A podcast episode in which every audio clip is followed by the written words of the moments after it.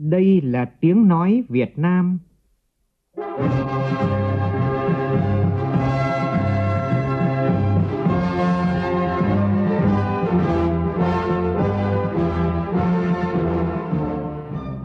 là tiếng nói Việt Nam, phát thanh từ Hà Nội, thủ đô nước Cộng hòa xã hội chủ nghĩa Việt Nam.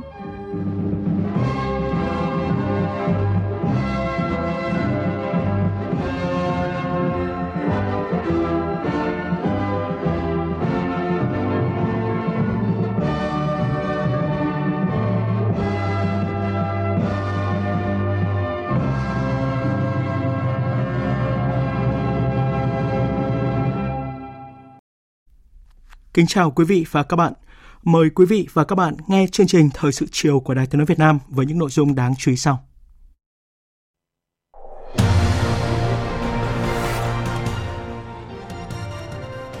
Tổng Bí thư Chủ tịch nước Nguyễn Phú Trọng dâng hương tưởng niệm Chủ tịch Hồ Chí Minh. Chủ trì cuộc họp với một số bộ ngành về các giải pháp cấp bách phòng chống thiên tai, Thủ tướng Nguyễn Xuân Phúc yêu cầu không để tình trạng nước đến chân mới nhảy. Thành phố Hồ Chí Minh tổ chức họp báo về việc đại biểu Quốc hội Phạm Phú Quốc có hai quốc tịch. Thêm một bệnh nhân tử vong do sốt xuất huyết tại bệnh viện Bạch Mai. Đây là trường hợp thứ hai ở Hà Nội tử vong do bệnh này chỉ trong nửa tháng qua. Trong khi đó, trước việc liên tiếp nhiều trường hợp nhập viện do ngộ độc sau khi sử dụng thực phẩm pate minh chay của công ty Lối Sống Mới, cơ quan chức năng khuyến cáo người dân đã từng sử dụng loại pate này cần đến ngay cơ sở y tế để kiểm tra sức khỏe. Trong phần tin thế giới, căng thẳng giữa Ấn Độ và Trung Quốc ở mức báo động khi quân đội hai nước đã triển khai xe tăng tới các vị trí có thể khai hỏa bất cứ lúc nào. Thủ tướng Israel đã mời phái đoàn các tiểu vương quốc Ả Rập Thống Nhất đến thăm nước này. Đại giáo chủ Iran Ali Khamenei đã chỉ trích mạnh mẽ việc bình thường hóa quan hệ giữa các tiểu vương quốc Ả Rập Thống Nhất với Israel, coi đây là sự phản bội thế giới Hồi giáo.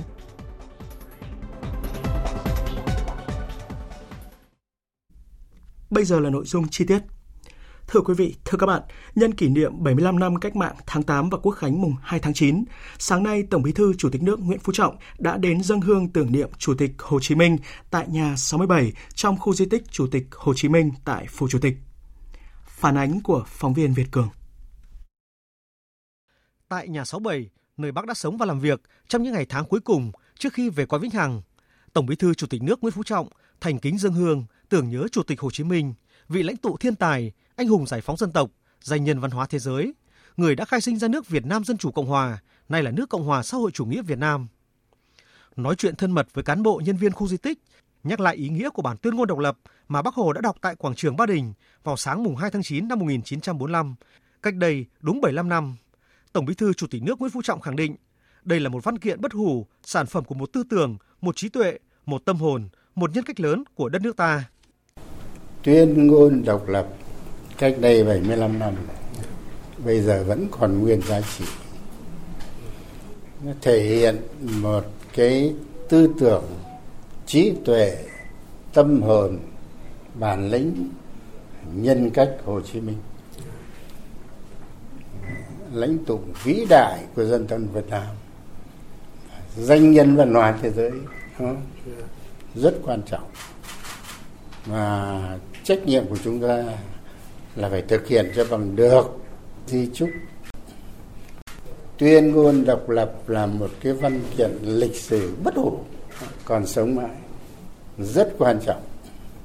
Bằng bất cứ một cái giá nào giữ cho được độc lập tự do của đất nước. Năm nay nó có cái ý nghĩa kỷ niệm 75 năm của cả nước ta đã. Kỷ niệm 75 năm thành lập nước, đúng vào thời điểm mà toàn Đảng đã và đang tiến hành đại hội Đảng các cấp, tiến tới đại hội 13 của Đảng. Tổng Bí thư, Chủ tịch nước Nguyễn Phú Trọng cho biết, lúc sinh thời, bác quan tâm đặc biệt đến công tác tổ chức đại hội Đảng, khẳng định đây là một sự kiện rất trọng đại của Đảng, của dân tộc, làm cho Đảng và nhân dân đã đoàn kết, càng đoàn kết hơn nữa. Bác nói rằng là đại hội Đảng là một cái sự kiện rất là trọng đại của Đảng và của dân tộc làm cho đảng và dân đã đoàn kết, càng đoàn kết hơn nữa.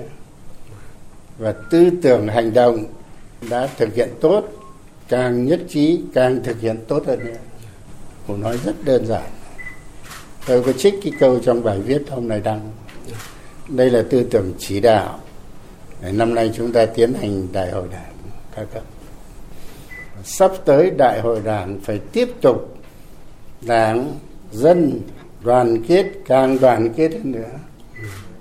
Và thực hiện cho bằng được di chúc của bác. Cái lời căn dặn của bác.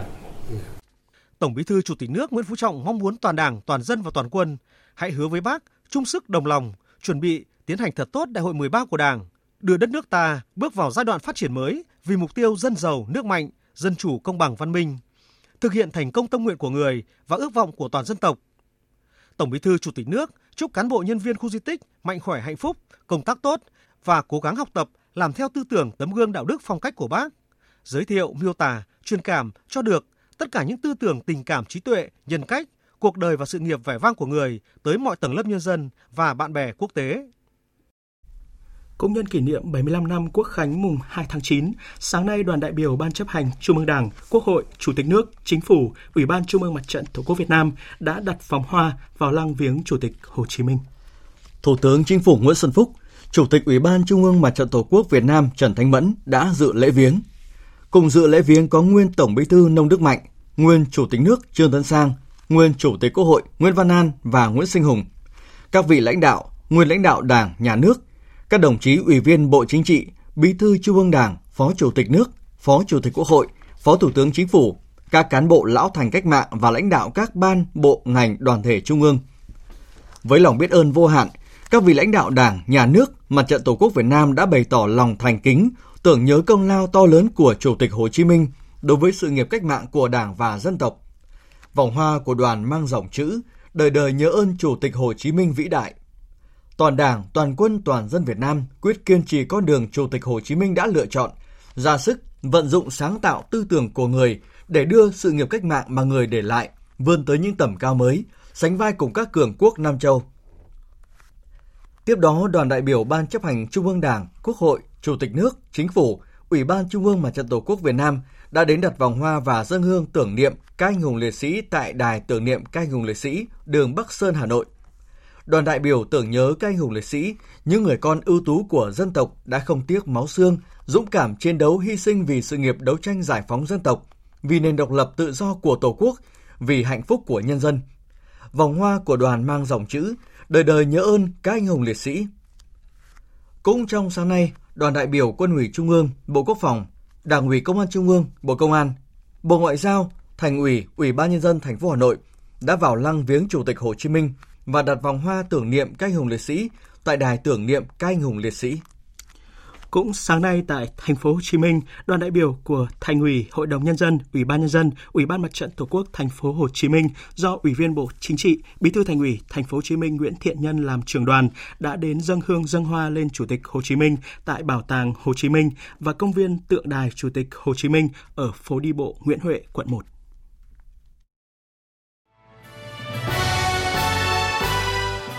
Tiến tới Đại hội Đảng toàn quốc lần thứ 13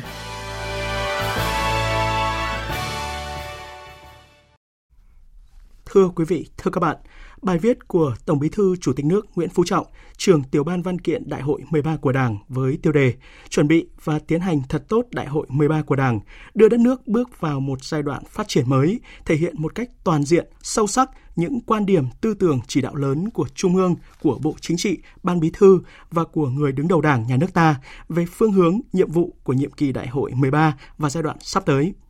Bài viết như một luồng sinh khí mới lan tỏa sâu rộng trong dư luận xã hội cũng như cán bộ đảng viên và nhân dân. Ghi nhận của phóng viên Nguyên Nhung. Bài viết chuẩn bị và tiến hành thật tốt Đại hội 13 của Đảng, đưa đất nước bước vào một giai đoạn phát triển mới của Tổng Bí thư Chủ tịch nước đã kịp thời đưa tới đảng viên và quần chúng nhân dân những điểm lớn định hướng cho hành động trong giai đoạn khó khăn hiện nay và những năm tới – Phó giáo sư tiến sĩ Bùi Thị An, nguyên đại biểu Quốc hội, Viện trưởng Viện Tài nguyên Môi trường và Phát triển Cộng đồng cho rằng, thời điểm này khi cả thế giới nói chung và đất nước ta nói riêng đang đứng trước thách thức khó khăn lớn do đại dịch COVID-19 gây ra, chưa biết khi nào kết thúc. Bài viết với những định hướng rõ ràng trong dự thảo văn kiện của Đảng đã khơi dậy được sức mạnh nội sinh của dân tộc, là cơ sở để bứt phá, vượt lên khó khăn. Nhất là khi Tổng Bí thư Chủ tịch nước đã khẳng định động lực và nguồn lực cho phát triển đất nước trong giai đoạn mới là khơi dậy mạnh mẽ tinh thần yêu nước, ý chí tự cường dân tộc.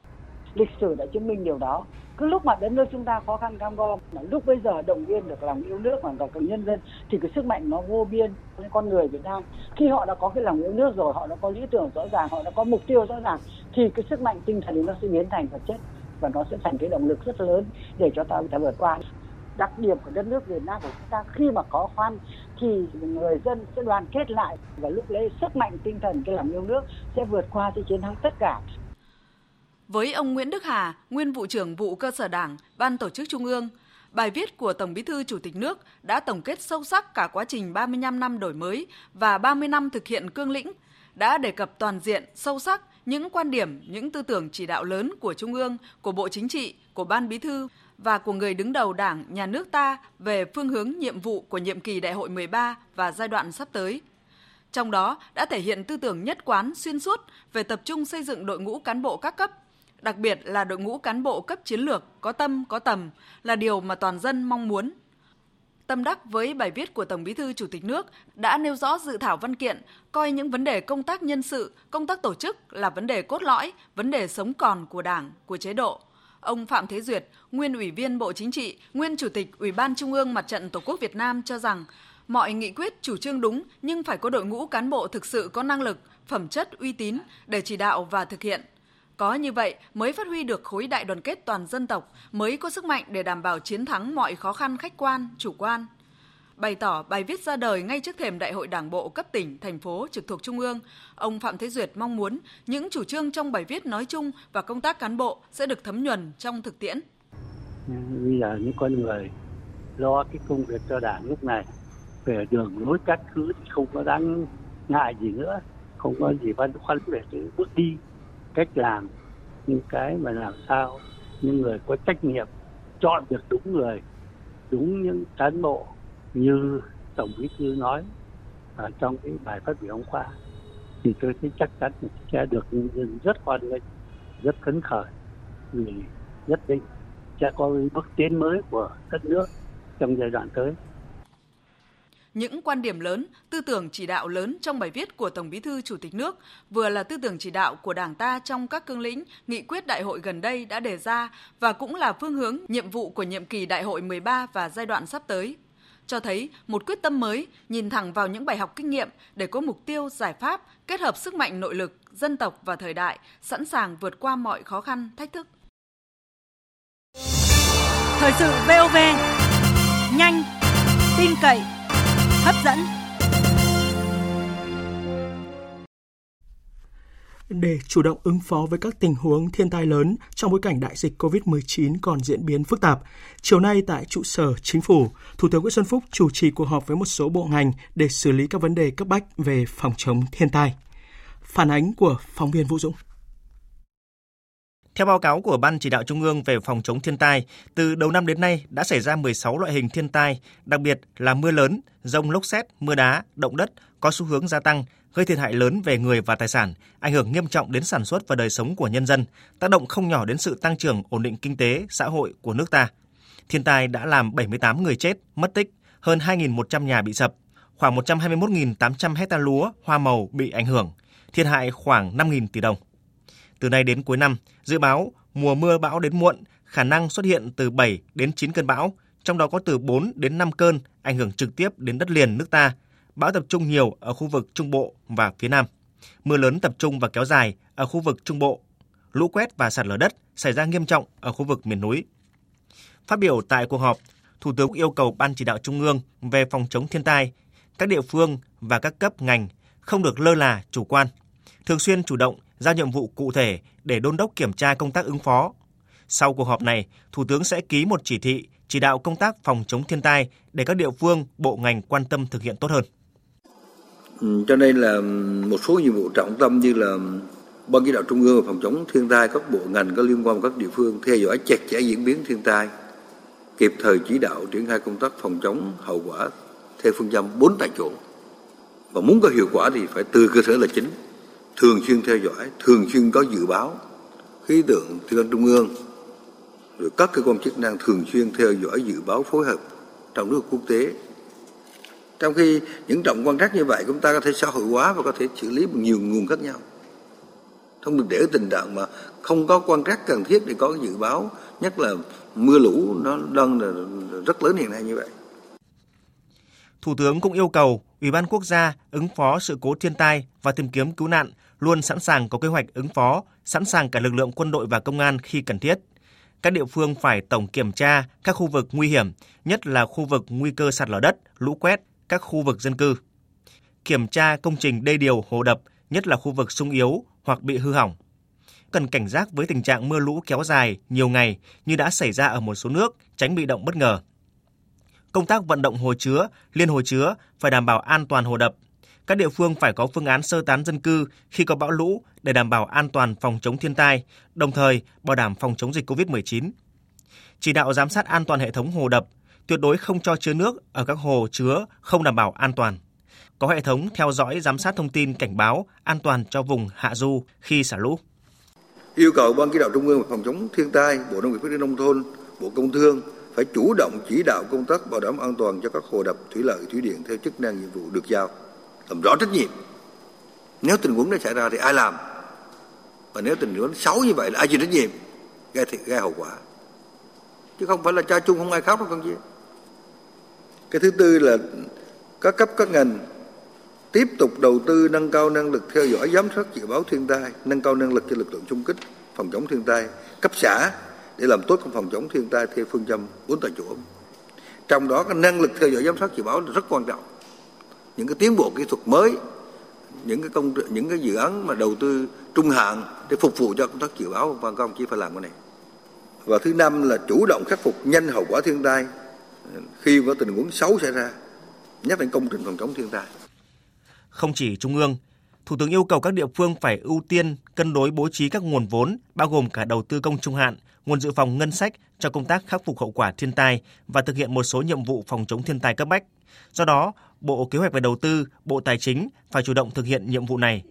Trong quá trình xây dựng kế hoạch đầu tư trung hạn hiện nay, các địa phương, cơ quan chức năng đều phải chú ý đầu tư công trình phòng chống thiên tai. Tại cuộc họp, Thủ tướng Nguyễn Xuân Phúc cũng đã cho ý kiến về một số biện pháp xử lý hậu quả thiên tai do rông lốc mưa đá hồi đầu năm trong một số tỉnh, xử lý sạt lở đồi ông tượng tỉnh Hòa Bình và một số nhiệm vụ khác. Tiếp tục chương trình phiên họp lần thứ 29, chiều nay thẩm tra dự thảo nghị quyết của Ủy ban Thường vụ Quốc hội về việc thành lập và quy định chức năng nhiệm vụ, quyền hạn, cơ cấu tổ chức của Văn phòng Đoàn đại biểu Quốc hội và Hội đồng Nhân dân cấp tỉnh. Ủy ban Pháp luật của Quốc hội đề nghị xem xét về số lượng, tên gọi các phòng, số lượng biên chế và kinh phí thực hiện.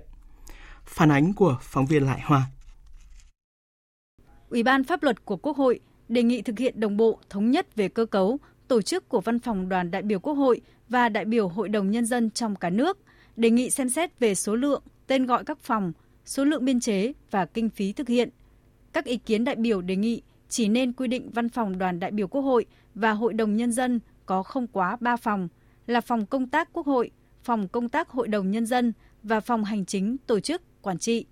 Tuy nhiên, có ý kiến đề nghị bố trí thêm một phòng căn cứ theo tính chất, mức độ công việc của địa phương – nhiều ý kiến tại hội nghị đề nghị quy định thêm phòng công tác thông tin dân nguyện trong văn phòng. Phó chủ nhiệm Ủy ban pháp luật của Quốc hội Ngô Trung Thành đề nghị. Dân nguyện của Quốc hội thì nó nằm ở mảng Quốc hội, dân nguyện của hội đồng thì nó lại nằm ở ở hội đồng. Thế nên tách ra như nào nó nó rất là khó. Thì vậy tôi rằng là nếu chúng ta thống nhất rằng là nó có nhiều hơn 3 phòng, có thể có nhiều hơn 3 phòng thì tôi nghĩ rằng là chỉ nên cứng là tên gọi của hai phòng thôi. Phòng công tác đại biểu và phòng công tác hội đồng nhân dân. Thế còn hai cái phòng kia thì là tùy địa phương để địa phương người ta quyết định. Trước đó sáng nay, thẩm tra đề nghị của chính phủ về mức phạt tiền tối đa trong xử phạt vi phạm hành chính đối với một số lĩnh vực về nông nghiệp và phát triển nông thôn. Chính phủ xin ý kiến Ủy ban Thường vụ Quốc hội về việc quy định mức phạt tiền tối đa đối với cá nhân trong ba lĩnh vực mới về chăn nuôi và trồng trọt, cụ thể gồm hoạt động chăn nuôi với mức phạt tối đa là 50 triệu đồng, sản xuất kinh doanh sản phẩm, xử lý chất thải chăn nuôi với mức phạt tối đa là 100 triệu đồng và canh tác với mức phạt tối đa là 50 triệu đồng. Ủy ban pháp luật của Quốc hội còn băn khoăn về tính ổn định của các nghị định. Nếu chính phủ không tính đến các nội dung mới của luật xử lý vi phạm hành chính thì sẽ lại phải sớm sửa đổi. Đồng thời đề nghị làm rõ các lĩnh vực mới về chăn nuôi, đảm bảo tính khái quát, không trùng lập và đúng thẩm quyền, làm rõ nội hàm của lĩnh vực hoạt động chăn nuôi hay về sản xuất, kinh doanh, sản phẩm xử lý chất thải chăn nuôi. Thưa quý vị, thưa các bạn, cách đây hơn một giờ đồng hồ, tại Trung tâm Báo chí Thành phố Hồ Chí Minh đã diễn ra buổi họp báo thông tin về việc đại biểu Quốc hội Phạm Phú Quốc có hai quốc tịch gồm quốc tịch Việt Nam và Cộng hòa Ship. Chúng tôi đã nối điện thoại với phóng viên Đài Tiếng nói Việt Nam thường trú tại Thành phố Hồ Chí Minh để thông tin trực tiếp về sự kiện này. Xin mời phóng viên ạ.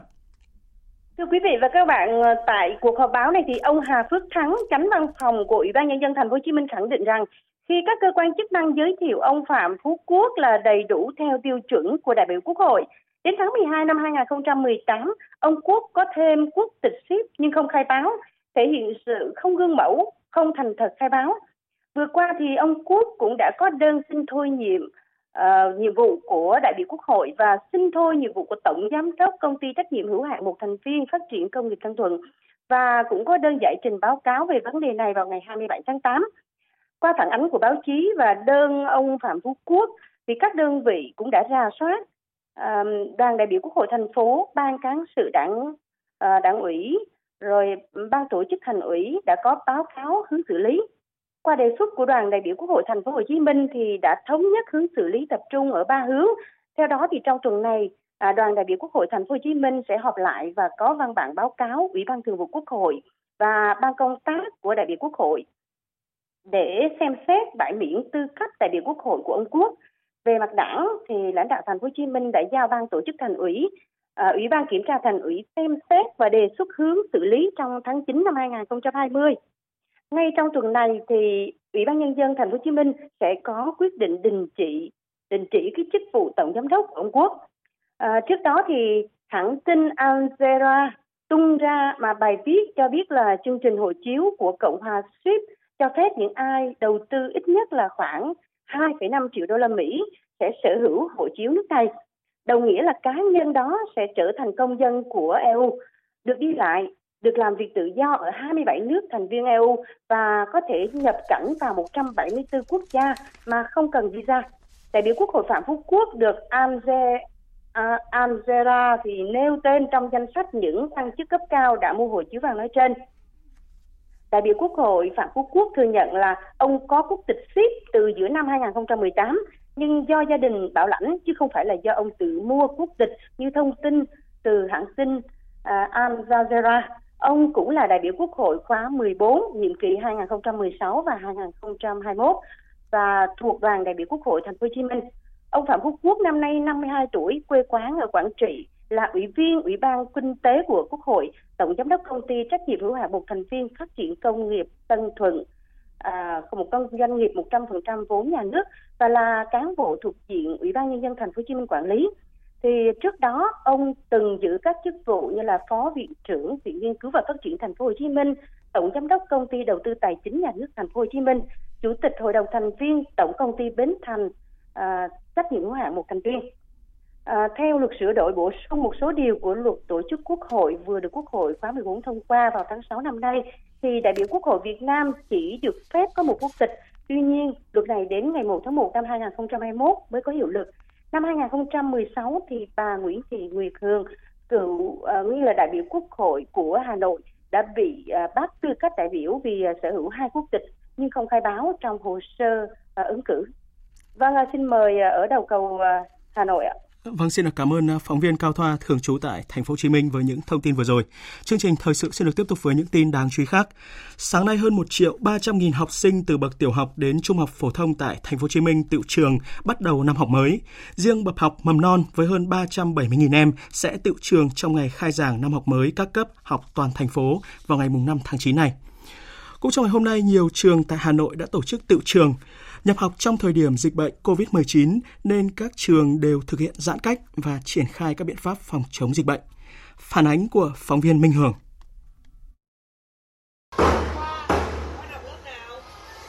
Từ 7 giờ 30 phút sáng nay, học sinh các lớp đầu cấp từ mầm non đến tiểu học, trung học cơ sở và trung học phổ thông ở Hà Nội đã tự trường nhận lớp học mới.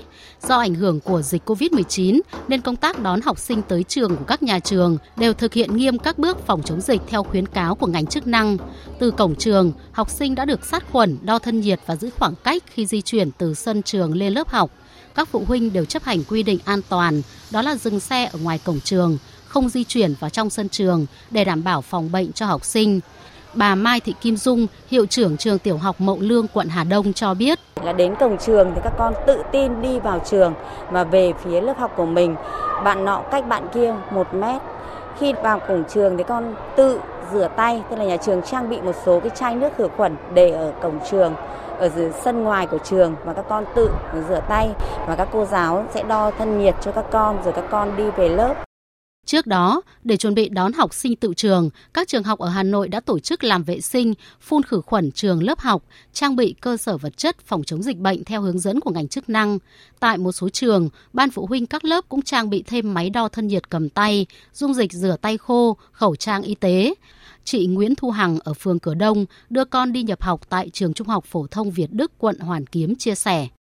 Không lo lắng lắm đâu bởi vì khi mà vào trường mà đăng ký học ấy thì là nhà trường cũng phát một tờ giấy, cũng có nói cách phòng chống. Nói chung là các con nên đến trường, bởi vì là đến trường gặp được các thầy cô dạy cũng tốt hơn, mà các con nó có tâm lý nó cũng tốt hơn.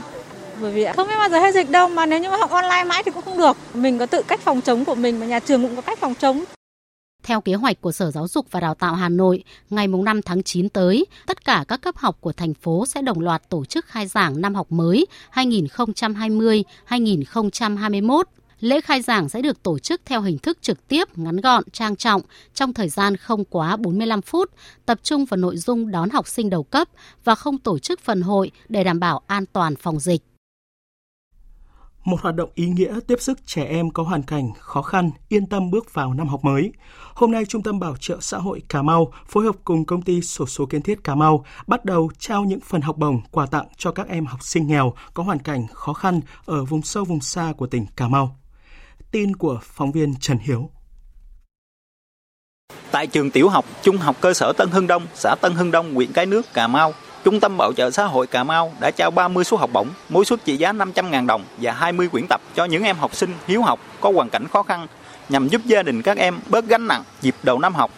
Em Dương Hoài An, học sinh lớp 7 thuộc diện hộ nghèo nhưng nhiều năm liền là học sinh giỏi, chia sẻ. Dạ con được là học sinh ờ, xuất sắc. Dạ cha con thì đi làm hộ.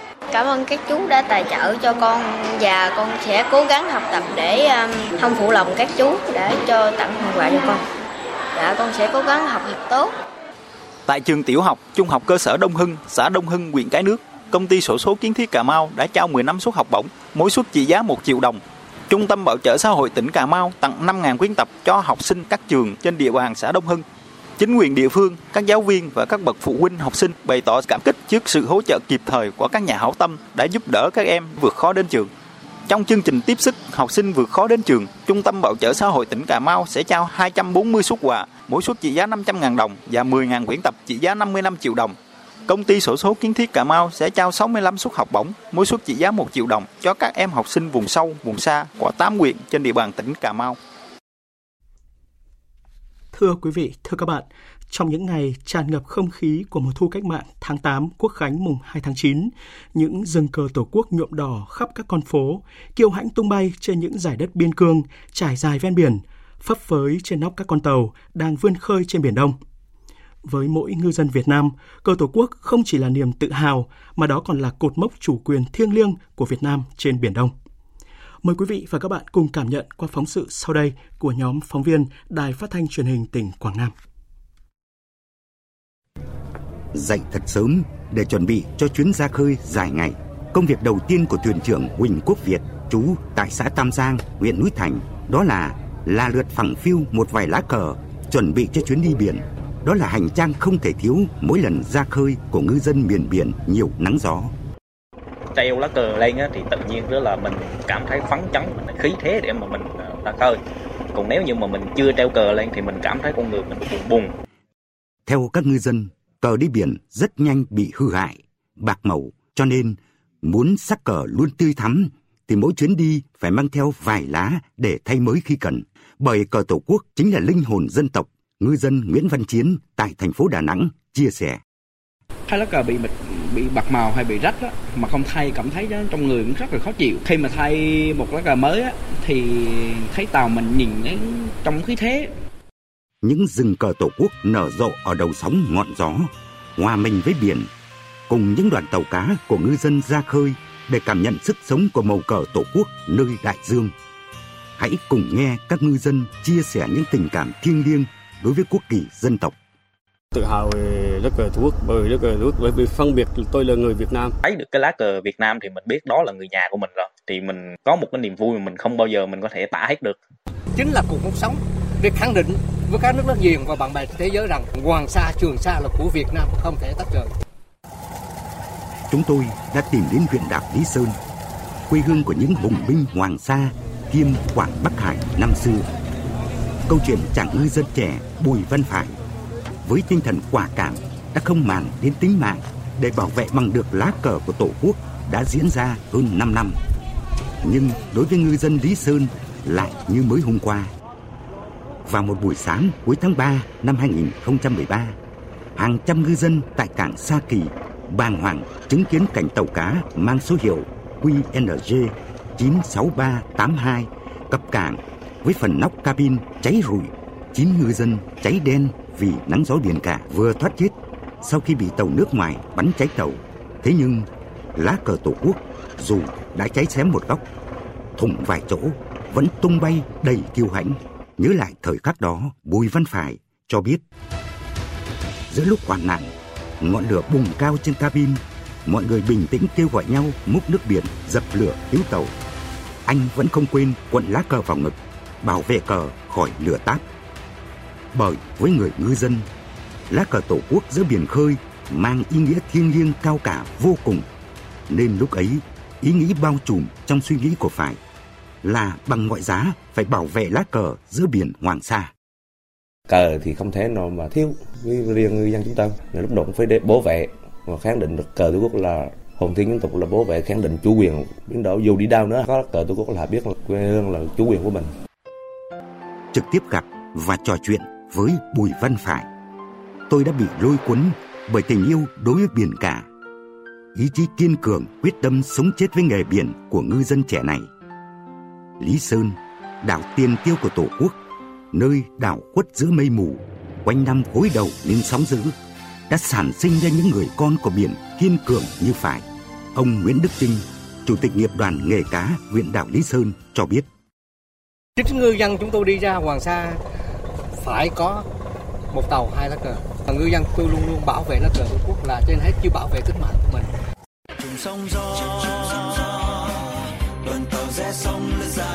theo thống kê của Tổng cục Thủy sản, hàng năm trung bình có đến hơn 100.000 tàu thuyền ra khơi đánh bắt. Cũng có nghĩa là từng ấy lá cờ tổ quốc tung bay trên biển, thể hiện sự kiêu hãnh, đồng lòng, vượt sóng vươn khơi. Giữa biển khơi mênh mông, với bao sóng to, gió lớn ấy, khát vọng vươn khơi bám biển, tinh thần dân tộc vẫn luôn rực cháy đầy kiêu hãnh như chính nền cờ đỏ và ngôi sao vàng lấp lánh.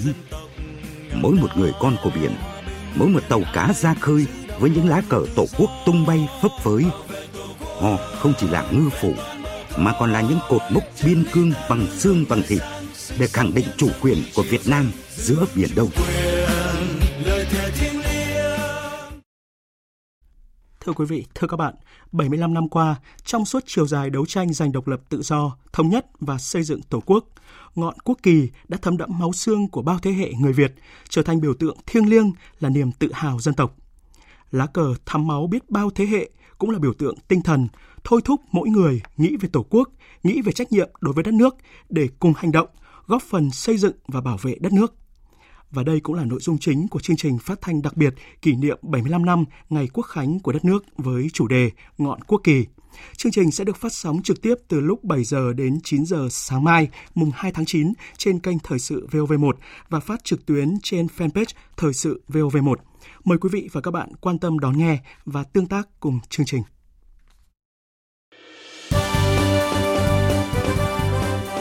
Thời sự tiếng nói Việt Nam Thông tin nhanh Bình luận sâu. Tương tác đa chiều.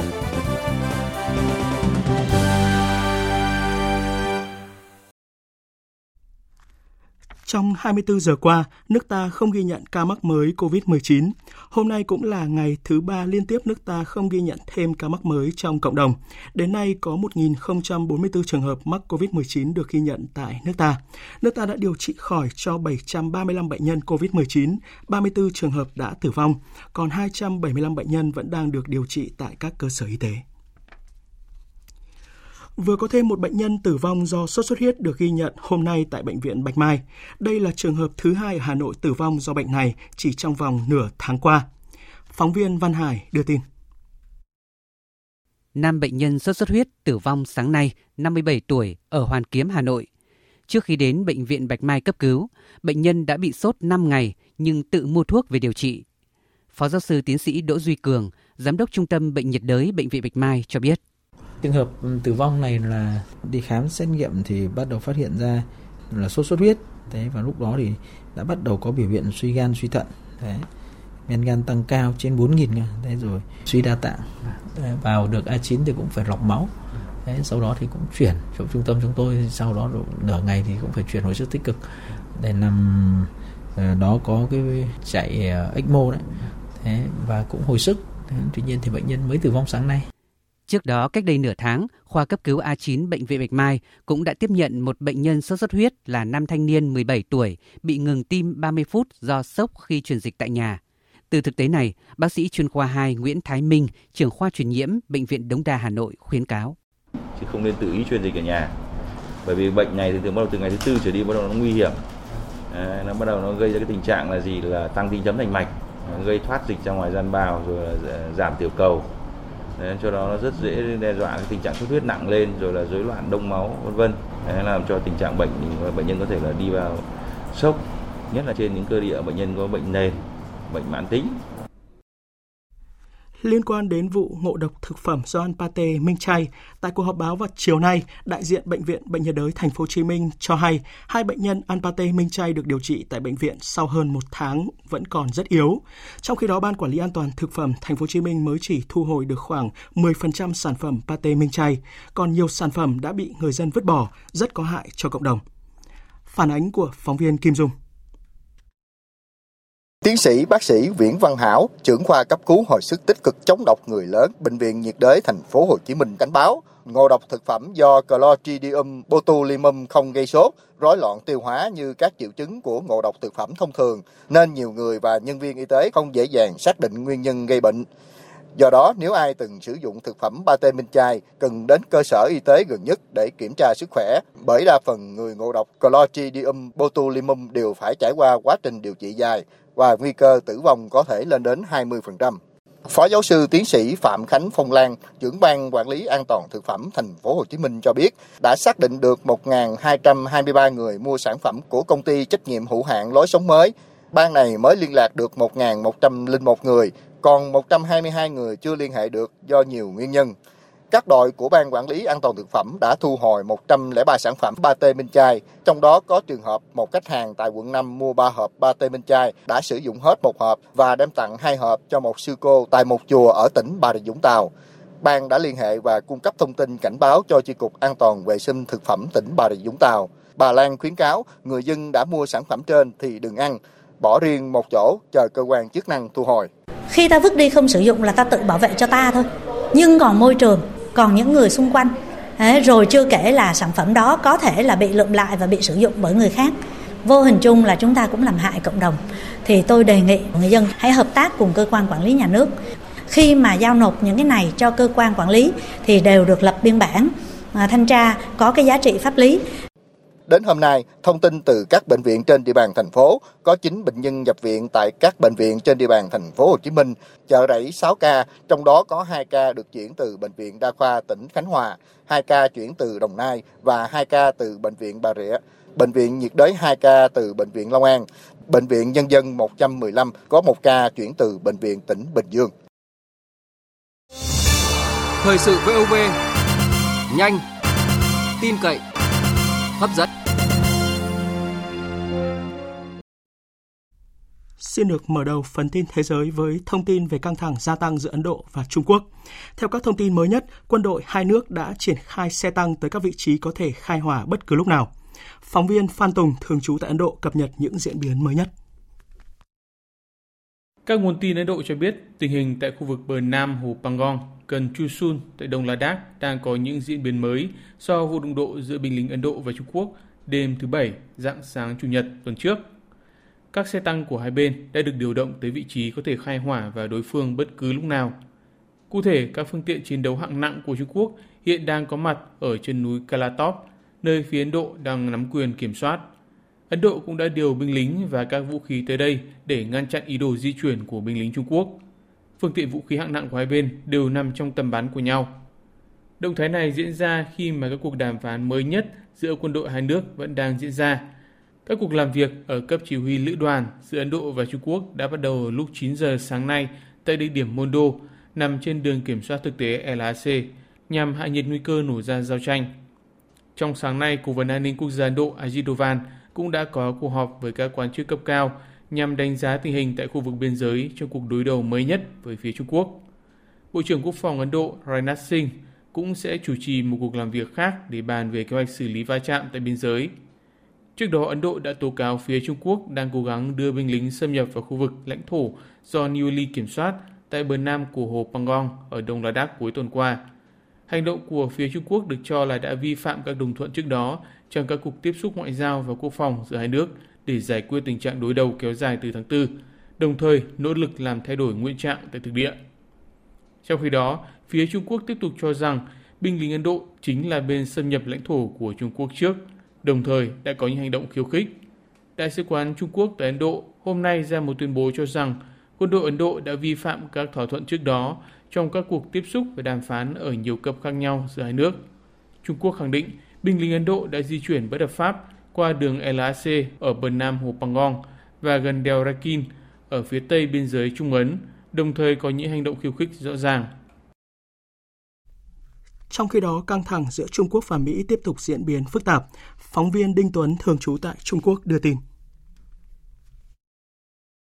Người phát ngôn Hoa Xuân Oánh cho biết, bà vẫn chưa có thông tin xác nhận về việc Đại học Bắc Texas Mỹ dừng hợp tác với Quỹ Du học Quốc gia Trung Quốc, đồng thời hủy bỏ visa của sinh viên Trung Quốc đang học tập tại trường thông qua quỹ này. Bà Hoa Xuân Oánh khẳng định, nếu thông tin trên là đúng, thì đây tiếp tục là bằng chứng rõ ràng về việc Mỹ đang cố tình phá hoại giao lưu nhân dân giữa hai nước. Trung Quốc hy vọng Mỹ nhìn nhận quan hệ Trung Mỹ, giao lưu nhân dân giữa hai nước một cách lý tính, làm thêm nhiều việc có ích, góp phần tăng cường sự hiểu biết lẫn nhau, nhìn nhận đúng đắn về nhau và hợp tác hữu hảo giữa người dân hai nước. Nếu Mỹ vẫn khăng khăng làm theo ý mình, thiệt hại cuối cùng chính là lợi ích của Mỹ. Căng thẳng Trung Mỹ thời gian gần đây tiếp tục diễn biến phức tạp và lan sang nhiều lĩnh vực, trong đó có trao đổi lưu học sinh giữa hai nước. Mới đây, hôm 26 tháng 8, Đại học Bắc Texas Mỹ thông báo dừng hợp tác với Quỹ Du học Quốc gia Trung Quốc, hủy bỏ visa của sinh viên Trung Quốc đang học tập tại trường thông qua quỹ này, đồng thời yêu cầu các lưu học sinh Trung Quốc trong vòng một tháng phải rời khỏi Mỹ. Trong khi đó, hôm qua 31 tháng 8, Ngoại trưởng Mỹ Mike Pompeo cho biết Tổng thống Mỹ Donald Trump đang cân nhắc hạn chế sinh viên Trung Quốc học tập tại Mỹ sau khi thời gian qua một số sinh viên và nghiên cứu sinh Trung Quốc bị cáo buộc làm gián điệp cho chính phủ nước này.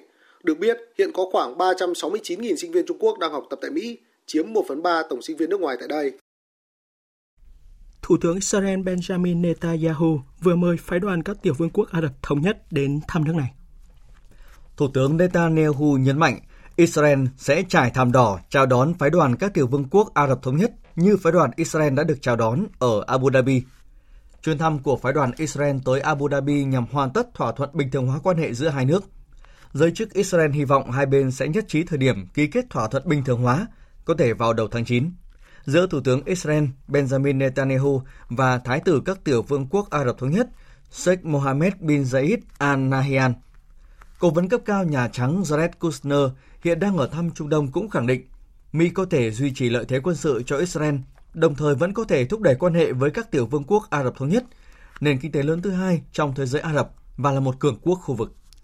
Trong một diễn biến liên quan, Đại giáo chủ Iran Ali Khamenei hôm nay đã chỉ trích mạnh mẽ việc các tiểu vương quốc Ả Rập thống nhất bình thường hóa quan hệ với Israel, coi đây là sự phản bội thế giới Hồi giáo. Ông Khamenei cảnh báo các tiểu vương quốc Ả Rập thống nhất đã bỏ quên người Palestine và sẽ phải trả giá vì những gì đã làm.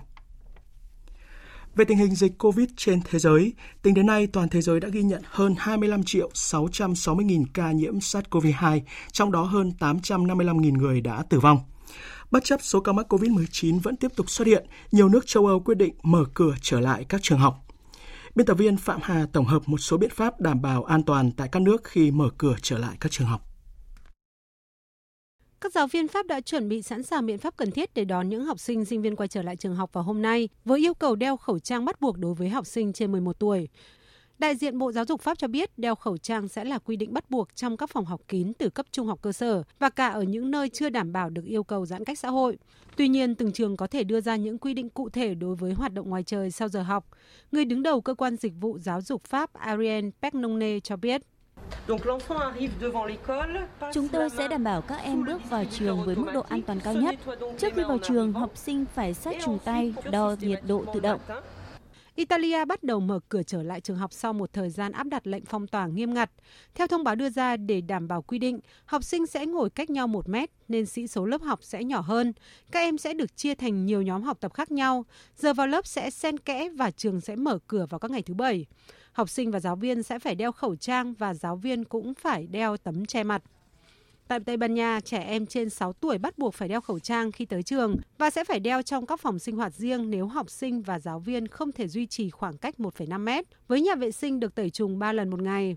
Ngoài các kế hoạch riêng của từng nước, hầu hết các quốc gia đều đưa ra những biện pháp chung đảm bảo an toàn cho trẻ khi đến trường, bao gồm vệ sinh trường học sạch sẽ, vệ sinh máy lạnh và quạt thông gió thường xuyên, bố trí giờ vào học và tan học xen kẽ, khuyến khích các lớp học ngoài trời. Tổng giám đốc Tổ chức Y tế Thế giới Tedros Adhanom Ghebreyesus hôm qua ủng hộ việc các nước mở cửa trở lại nền kinh tế, trong đó có việc mở cửa trường học nhưng phải kèm theo các biện pháp kiểm soát dịch thận trọng. Tổ chức Y tế Thế giới ủng hộ hoàn toàn cho những nỗ lực mở cửa trở lại nền kinh tế. Chúng tôi muốn trẻ em quay trở lại trường học và làm việc trở lại một cách an toàn. Nếu các nước mở cửa, họ cũng sẽ phải quan tâm đặc biệt đến việc kiểm soát vấn đề lây nhiễm và bảo vệ sức khỏe của người dân. Điều này sẽ rất khó khăn nhưng cần phải thực hiện. Nếu các nước mở cửa mà không có biện pháp kiểm soát sẽ là thảm họa.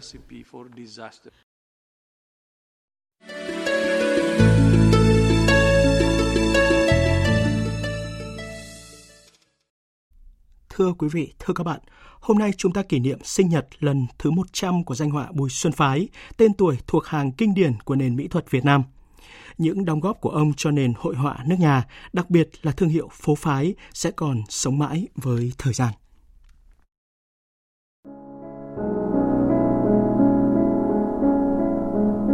Bùi Xuân Phái là một trong những họa sĩ thuộc thế hệ cuối cùng của sinh viên trường cao đẳng mỹ thuật Đông Dương – cùng thời với các danh họa Nguyễn Sáng, Nguyễn Tư Nghiêm, Dương Bích Liên, những tên tuổi ảnh hưởng lớn tới sự phát triển của mỹ thuật Việt Nam hiện đại. Ông chuyên về chất liệu sơn dầu, đam mê mảng đề tài phố cổ Hà Nội. Ngay từ lúc sinh thời, sáng tạo của ông đã được quần chúng mến mộ, gọi dòng tranh này là phố phái. Vào thập niên 70, khi người Hà Nội chợt nhận ra rằng đã từ lâu có một phố phái hiện hữu đầy ắp trong lòng thành phố của mình – cho đến bây giờ, người ta mới hiểu Bùi Xuân Phái đã như một mạch nước ngầm ngày càng lan rộng và thẩm thấu chân thành đến tận cùng những tâm hồn xa lạ. Người ta mới nhận ra tầm vóc của ông. Cái đẹp của tranh, cốt yếu là phần sáng tạo của người họa sĩ. Cho nên người ta thấy phố phái quen mà lạ. Quen vì mọi người nhanh chóng nhận ra phong cảnh, vì phố thực. Nhưng lạ vì cái thực ấy được nhìn qua lăng kính của phái, tường thuật nhiều câu chuyện khác nhau trên cùng một khu phố. Những vẻ đẹp của đời sống của người Việt Nam trong thế kỷ 20 đã được thể hiện theo phong cách và tình cảm sâu đậm của Bùi Xuân Phái. Bùi Xuân Phái yêu Hà Nội, Hà Nội và người Hà Nội yêu Bùi Xuân Phái. Chẳng có một ai yêu Hà Nội mà không mang trong tâm tưởng gần như một nỗi ám ảnh của hình ảnh những phố cũ Hà Nội trong tranh của ông. Đó có thể là một tiếng giao đêm, một cây bàng cuối đông đứng đầu ngõ, run rẩy đang đợi đâm chồi, hay mùi hoa sữa da diết lan trên ngói xám. Mặc dù phong cách của Bùi Xuân Phái phảng phất tính chất nghệ thuật của trường phái Paris mà ông rất hâm mộ, nhưng cảm xúc nghệ thuật rõ ràng là của người Việt Nam. Khi được xem những tác phẩm, không chỉ người Việt Nam mà luôn cả người nước ngoài đều rung động với tâm tư và xúc cảm thầm kín của Bùi Xuân Phái, làm cho chúng ta quên đi sự hiện diện và ảnh hưởng của kỹ thuật bút cọ Tây phương. Sự quyến rũ này cùng với sự chân thành của Bùi Xuân Phái đã cho chúng ta thấy được những tuyệt phẩm của ông rất Việt Nam. Câu chuyện về cuộc đời và những bức tranh vẽ được thổi vào đó, linh hồn Hà Nội cổ kính, trầm lặng của ông vẫn sẽ sống mãi với thời gian.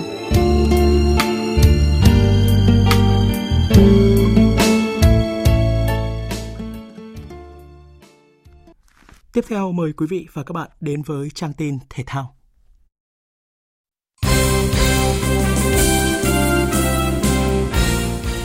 Thưa quý vị và các bạn, VPF mới đây đã đưa ra phương án để V-League cũng như Cúp Quốc gia trở lại. Trong đó Cúp Quốc gia 2020 dự kiến sẽ trở lại với vòng tứ kết diễn ra vào các ngày 11 và 12 tháng 9, vòng bán kết diễn ra vào ngày 16 tháng 9 và trận chung kết diễn ra vào ngày 20 tháng 9. Sau khi Cúp Quốc gia kết thúc, V-League 2020 dự kiến sẽ trở lại vào ngày 26 tháng 9 với vòng 12 của giai đoạn 1 và giải sẽ kết thúc vào giữa tháng 11. Tuy nhiên, phương án này một lần nữa nhận được những ý kiến trái chiều, không đồng tình từ một số câu lạc bộ, đặc biệt là hai đội Quảng Nam và Đà Nẵng, những địa phương chịu ảnh hưởng nặng nề khi dịch Covid-19 bùng phát trở lại. Nhưng theo ông Trần Anh Tú, Chủ tịch VPF, thời điểm các giải đấu bắt đầu trở lại không thể tiếp tục đẩy lùi một lần nữa. Tôi cũng rất đưa ra rất là nhiều tình huống xảy ra và để mà có thể là giải cố gắng tiến hành là vào cuối tháng 9 cùng lắm thì có thể là sẽ ờ, chậm lại sang đầu tháng 10. Tuy nhiên thì ờ, Bộ Văn hóa Thể thao Du lịch có chỉ đạo ờ, liên đoàn cũng chỉ đạo công ty VFF là phải tiến hành sớm, nhanh, gọn, không thể chờ kết thúc dịch vì chúng ta cũng rất là rất là khó và như chúng ta cũng thấy là chính phủ đã chỉ đạo rồi, à, đặc biệt là phải phát triển kép vừa chống dịch vừa phát triển kinh tế mà muốn phát triển kinh tế thì tất cả các hoạt động phải phải bình thường. Cho nên việc thể thao thế thôi, chúng ta cũng phải trở lại bằng hình thức để sao phù hợp với với tình hình của dịch.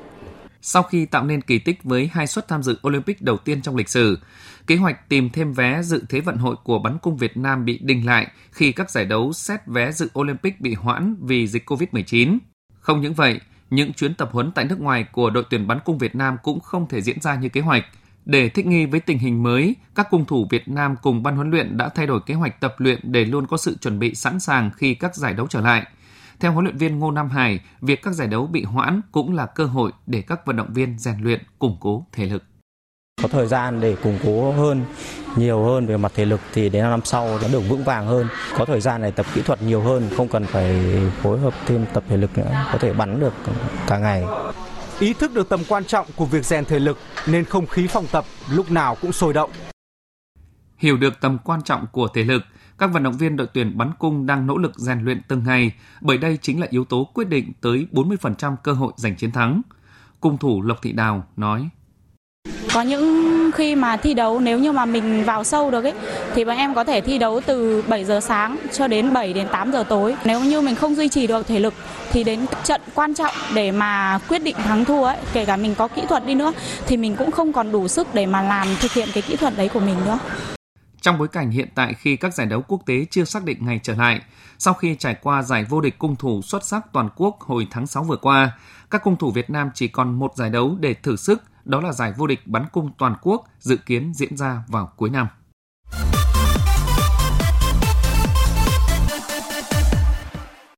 Thưa quý vị và các bạn, ngoài chức vô địch Premier League mùa giải vừa qua, Liverpool trắng tay trong các giải đấu còn lại, gồm Cúp FA, Cúp Liên đoàn, Siêu Cúp Anh, UEFA Champions League, những tưởng Liverpool sẽ có cuộc cải tổ mạnh mẽ về mặt lực lượng để chuẩn bị chinh phục mùa giải mới, thì họ lại bình chân như vậy.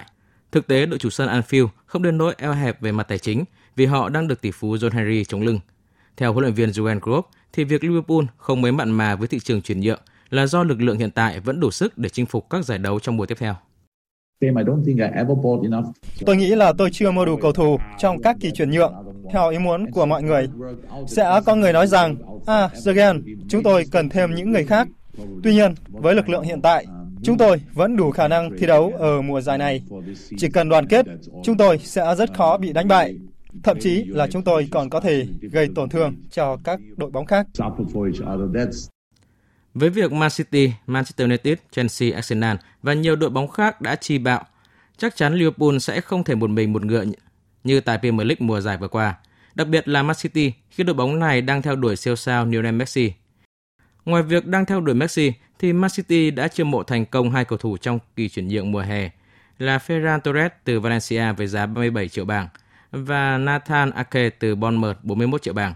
Trong khi Liverpool mới chỉ chiêu mộ hậu vệ cánh trái Kostas Tsimikas từ Olympiacos với giá rẻ là hơn 11 triệu. Trước đó, ban tổ chức đã công bố lịch thi đấu Premier League mùa giải 2020-2021. Vòng đấu đầu tiên của mùa giải sẽ diễn ra vào tối ngày 12 tháng 9. Dự báo thời tiết Trung tâm Dự báo Khí tượng Thủy văn Quốc gia cho biết ngày mai ở các tỉnh Bắc Bộ và Bắc Trung Bộ có nắng nóng với nhiệt độ cao nhất phổ biến từ 34 đến 37 độ. Ở các tỉnh Trung và Nam Trung Bộ có nắng nóng cục bộ. Và dự báo đợt nắng nóng này có khả năng kéo dài đến khoảng ngày mùng 5 và mùng 6 tháng 9. Và sau đây sẽ là phần dự báo chi tiết các khu vực đêm nay và ngày mai. Phía Tây Bắc Bộ có mây, chiều tối và đêm có mưa rào và rông vài nơi, ngày nắng nóng, nhiệt độ từ 24 đến 36 độ, có nơi trên 36 độ. Phía Đông Bắc Bộ ít mây, đêm không mưa, ngày nắng nóng, nhiệt độ từ 26 đến 37 độ. Các tỉnh từ Thanh Hóa đến Thừa Thiên Huế, chiều tối và đêm có mưa rào và rông vài nơi, ngày nắng nóng, nhiệt độ từ 25 đến 37 độ. Các tỉnh ven biển từ Đà Nẵng đến Bình Thuận, đêm có mưa rào và rông vài nơi, ngày nắng, phía Bắc có nơi có nắng nóng. Chiều tối và tối mai có mưa rào và rông rải rác, nhiệt độ từ 25 đến 35 độ, phía Bắc có nơi trên 35 độ. Tây Nguyên, có mây đêm nay và chiều tối mai có mưa rào và rông rải rác, ngày nắng, nhiệt độ từ 20 đến 32 độ. Nam Bộ, đêm nay và chiều tối mai có mưa rào và rông rải rác, ngày nắng, nhiệt độ từ 24 đến 34 độ. Khu vực Hà Nội ít mây, đêm không mưa, ngày nắng nóng, nhiệt độ từ 27 đến 37 độ. Tiếp theo là dự báo thời tiết biển, vịnh Bắc Bộ và vùng biển từ Quảng Trị đến Quảng Ngãi. Đêm có mưa rào rải rác và có nơi có rông. Tầm nhìn xa trên 10 km, giảm xuống từ 4 đến 10 km trong mưa, gió nhẹ. Vùng biển từ Bình Định đến Ninh Thuận, từ Bình Thuận đến Cà Mau, từ Cà Mau đến Kiên Giang và Vịnh Thái Lan có mưa rào và rông rải rác, tầm nhìn xa trên 10 km, giảm xuống từ 4 đến 10 km trong mưa, gió Tây Nam cấp 4, cấp 5. Khu vực Bắc, giữa và Nam Biển Đông và khu vực quần đảo Hoàng Sa thuộc thành phố Đà Nẵng, khu vực quần đảo Trường Sa thuộc tỉnh Khánh Hòa có mưa rào và rông vài nơi, tầm nhìn xa trên 10 km, giảm xuống từ 4 đến 10 km trong mưa, gió Tây đến Tây Nam cấp 3, cấp 4. Tới đây chúng tôi kết thúc chương trình Thời sự chiều nay. Chương trình do các biên tập viên Hải quân Hùng Cường và Nguyễn Hằng thực hiện với sự tham gia của phát thanh viên Thành Tuấn, kỹ thuật viên Hồng Vân, chịu trách nhiệm nội dung Nguyễn Thị Tuyết Mai. Cảm ơn quý vị và các bạn đã quan tâm theo dõi.